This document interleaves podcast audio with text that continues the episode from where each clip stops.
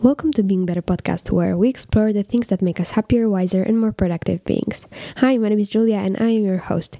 Every week, I take a concept, a technique, or a story to learn how it can make us better. I hope that this show can help you become the person you've always wanted to be. So here we go.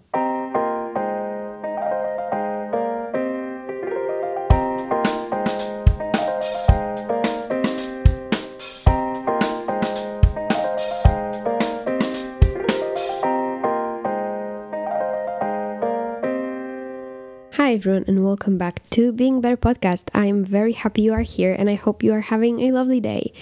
I am doing very well, thanks for asking. Uh, this week I decided to watch a T V series, which I don't do often. Uh, because usually when I want to relax, I just, I don't know, grab a book or watch something on YouTube. And that is simply because I don't want to get too involved in a series that has a lot of episodes and seasons, which which require a lot of time commitment, and that is something I prefer to dedicate to other activities. However, I am also an M C U fan. Um, when I'm saying M C U, I mean Marvel Cinematic Universe, and I've always been a fan. Basically, since the first Iron Man came out, I've been it's been kind of my guilty pleasure. And recently, there was a new Marvel series that came out called WandaVision, and I decided to check it out. It was short because it was like only, I think, eight episodes, but it was still a pleasant way to spend some of my evenings these past two weeks.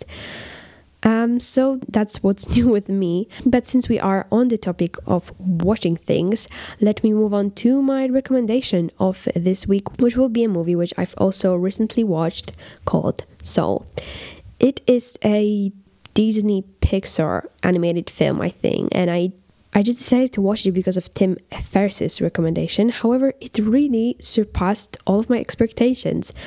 I mean, I don't think a lot of children would get the premise of this movie because it was pretty deep in comparison to other Pixar films.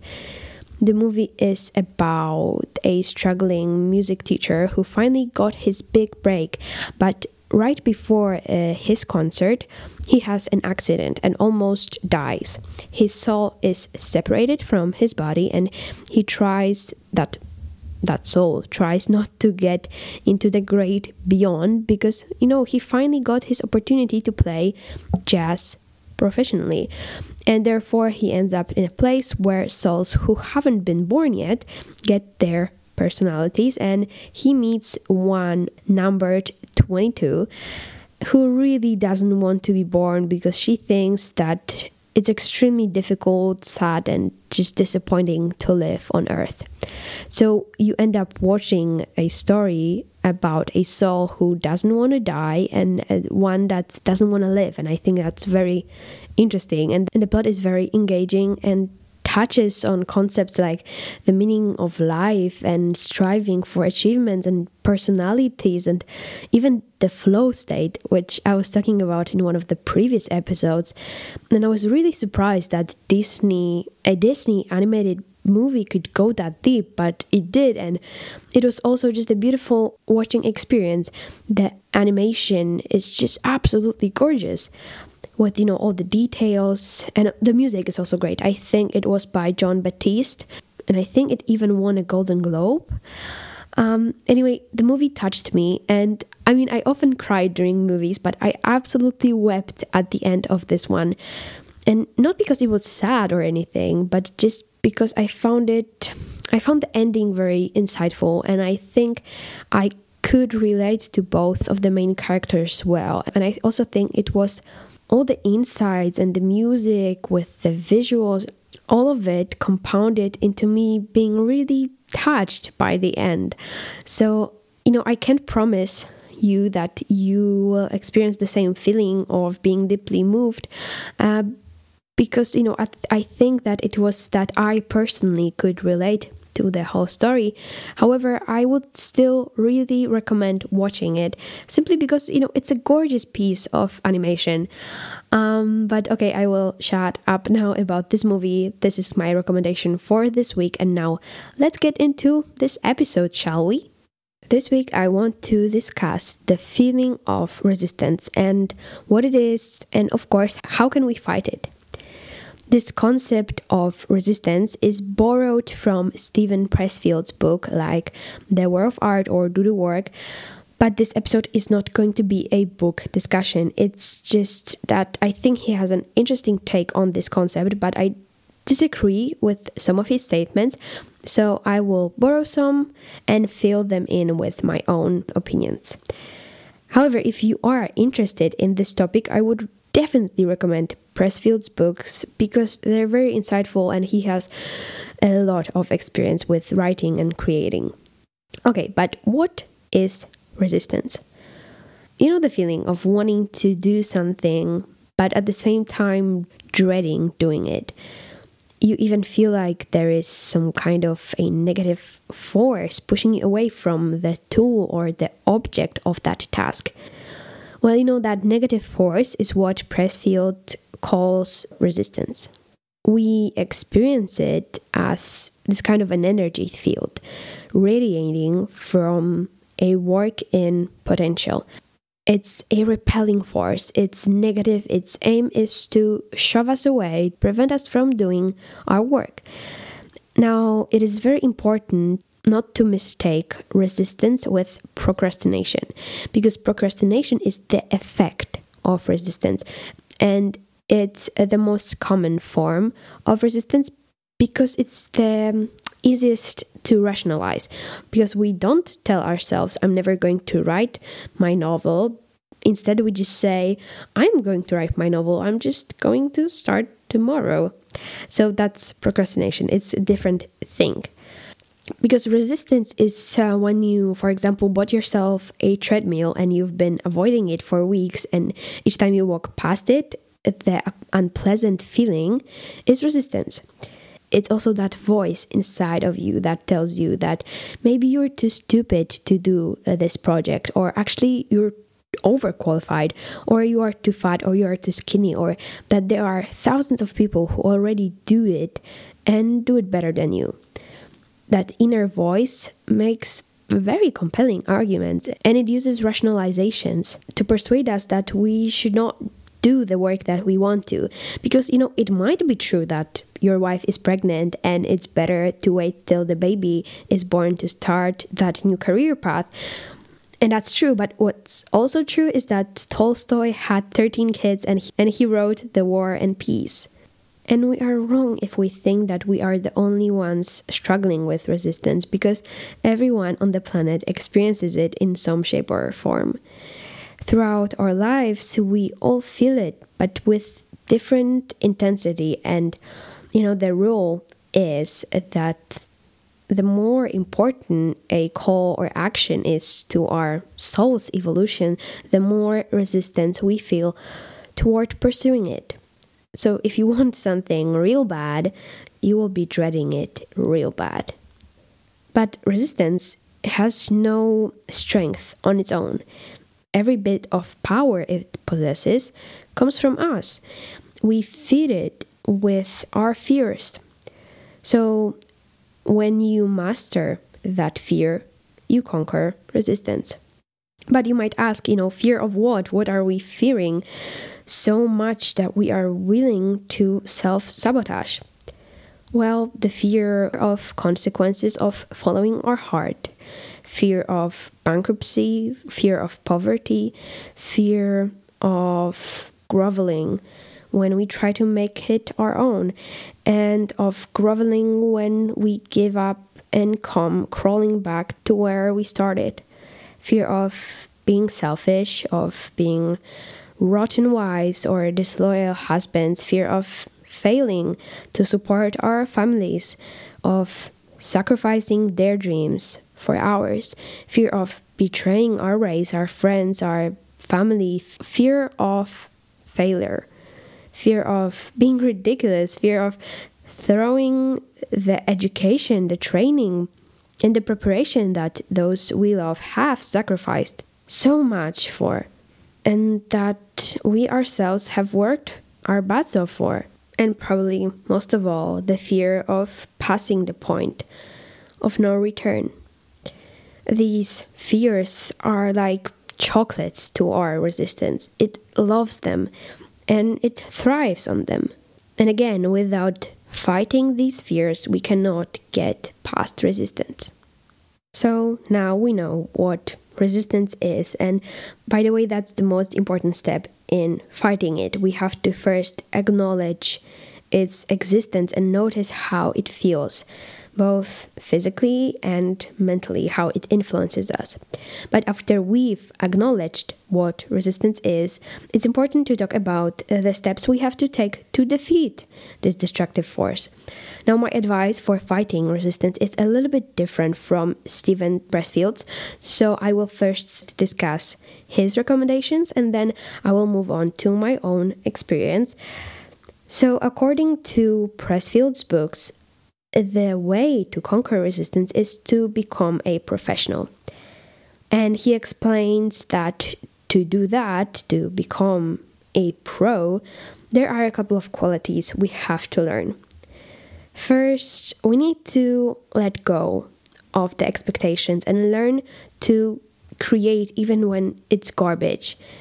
Because we often don't create or work or exercise just because we fear we are going to be bad at it, and it's easier for us not to do it than to do it badly. And this is also the reason why some writers think they experience writer's block. And let me say, you know, it's a hot take, but writer's block doesn't exist. You can you can write, you can really write when you experience what they call writer's block. You just cannot write something which you consider good writing. So first, you have to let go of these expectations of how the work should look and just do it. And then uh, Pressfield says that we should not take failures and success personally. You have to accept that you're going to fail. It's inevitable, and at some point, something will go wrong. So don't take it personally, because it's probably not even because of you. It might have just been an accident. And the same goes for success, by the way. It also might have just been an accident. So don't tie your self-worth with these happy or bad accidents, because it's just not worth it. And also, a professional stays in for the long game. He or she takes small steps.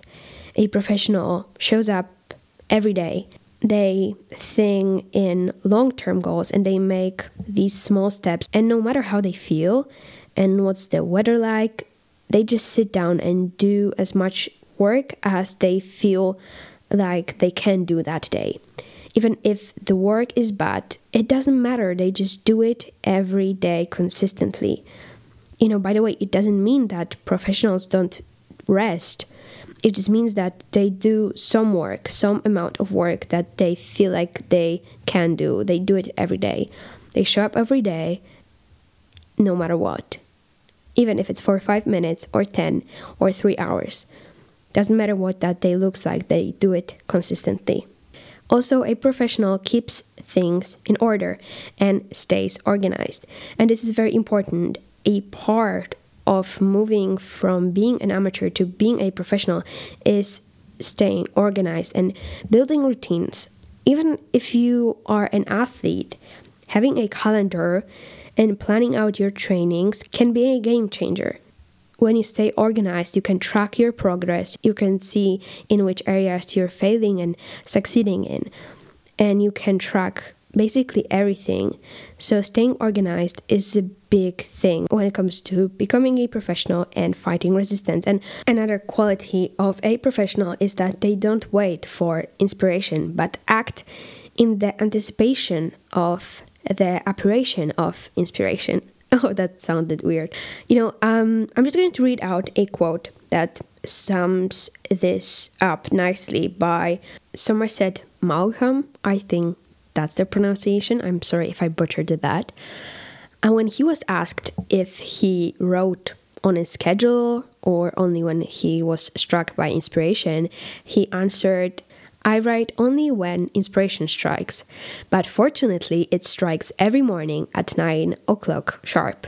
Inspiration comes from doing the work and not the other way around. When we work our asses off, we can see our progress, only then we get inspired and motivated to do more. We have to sit down each day and be consistent, and then we can expect that the muse will come. Stephen Pressfield also says that a professional recognizes his limitations and is able to ask for help.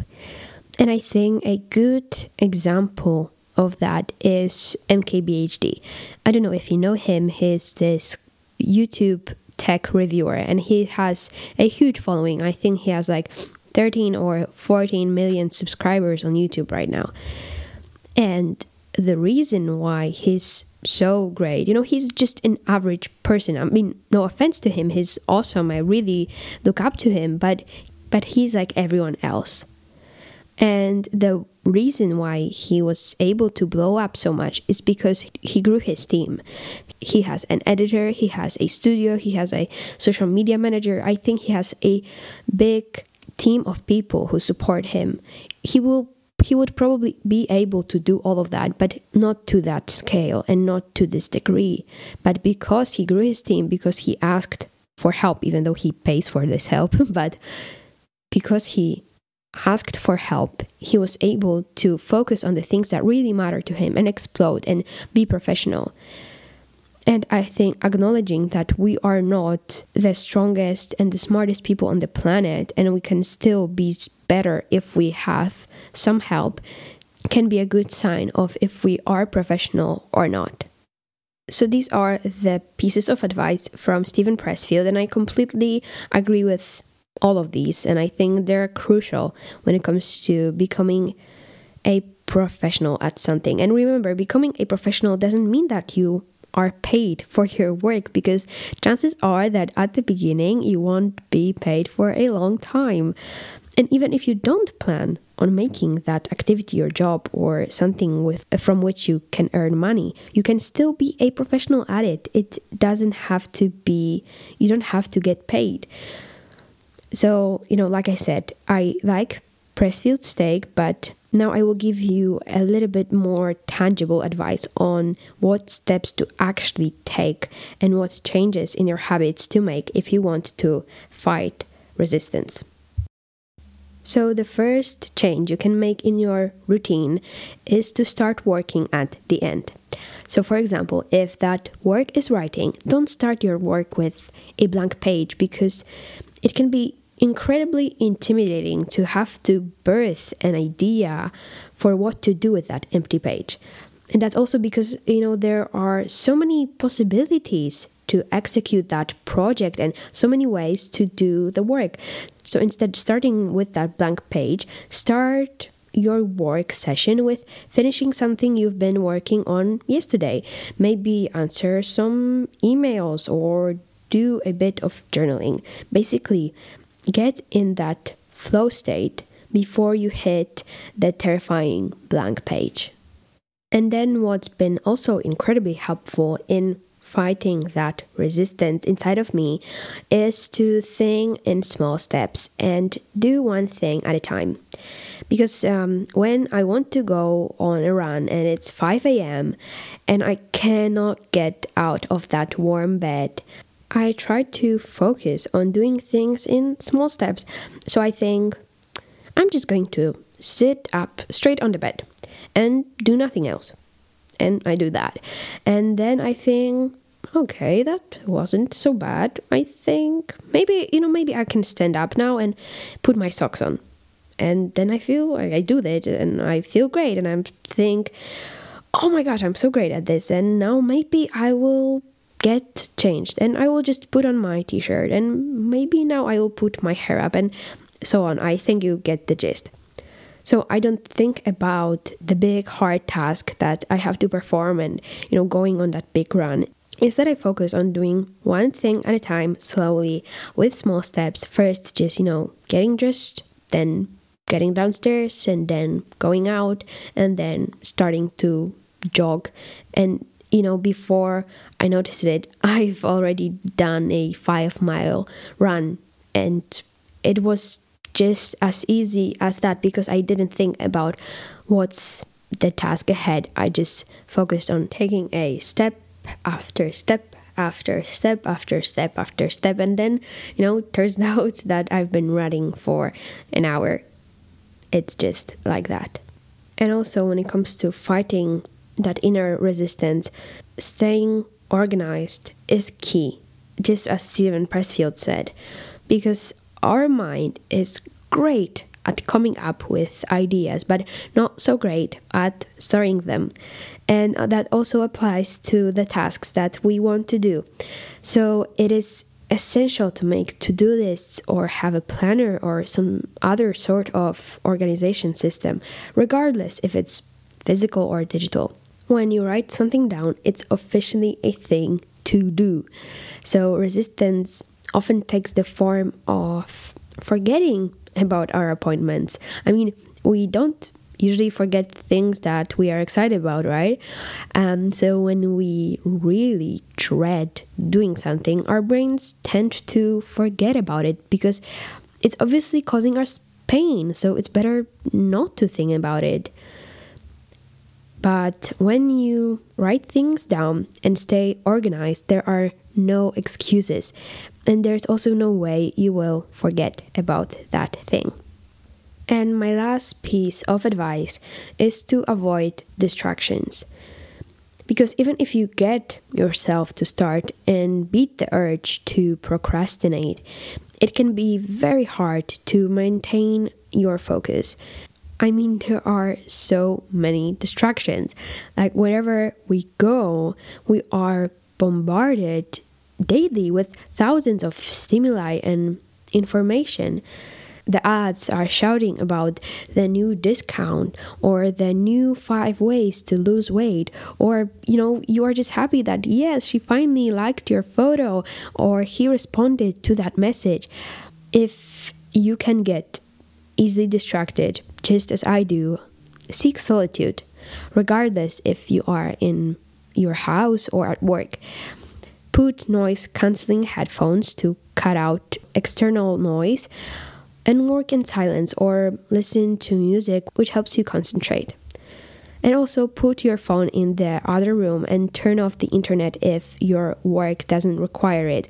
Obviously, if you're answering emails, you need internet, but most of the time when you're writing an essay or something, you don't need uh, the internet. So having these app blocker apps on your phone that uh, make your phone completely useless uh, at the time when you're working, they can also be helpful. Try something that works for you, and what works for you might not work for me, but basically ask yourself, what is something that is usually a distraction for you and how can you avoid it?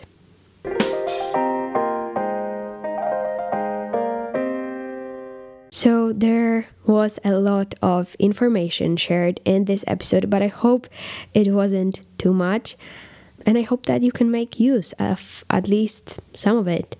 And again, if you liked this episode, I recommend reading Stephen Pressfield's book, um, because if you are interested in this topic, their books are full of insights and knowledge and experience revolving around resistance, because, you know, Stephen Pressfield is an author of fiction books and novels and also non-fiction books, so he knows a lot about these things, and also writer's block. If that's something that you think you are struggling with, I think his books are a good answer to the question of, of what you should do with writer's block. And now, before I go, I also have a short insight of the week, which um is asking myself a question. If I were the last person on earth, would I still do it? I sometimes act just because of the anticipation of some sort of external validation, and I think we all do that to some degree. And I think asking yourself a question like this, um, when you think about uh, making your goals or just your desires, like wanting to buy something. For example, um, if you really want to buy a new car, asking yourself, um, if I were the person, the last person on the earth, would I buy that car? I think it can be very helpful when it comes to deciding um, which brand to buy, and if you are buying the product or just the brand because you want some sort of um, external validation because you bought something, or just external validation because you like get drunk or something, or the way you dress, or the way you, if you go, you know, party. Um, I'm not saying these things are wrong, but very often if we do something just because we want other people to see us do these things, they can be hurting us in one way or another. I personally, as a young woman, had to ask myself this question about exercising, because, you know, there are good things that can come from exercise when it comes to the society and the way others think about you. And I will had to ask, my, ask myself a question: am I really exercising for myself? And I can know uh, for sure now that I am doing it for myself because I love it. And if I don't do it and I don't go for a walk or for a run, or, you know, just do yoga or stretches, I feel very bad. And if I was the last person on earth, I know that I will certainly um, also exercise. But I was thinking maybe not to the same degree, you know. And this question can help you discover a lot about yourself and your habits. And are they really your habits, or the habits you develop just because you want to be the person uh, who does these things? I will not answer this question for you, and uh, whatever you're struggling with, I think it can help a lot. So that is it for this insight. That is it for this episode. Again, I hope you've enjoyed it. I hope it was helpful, and I will speak to you in the next one.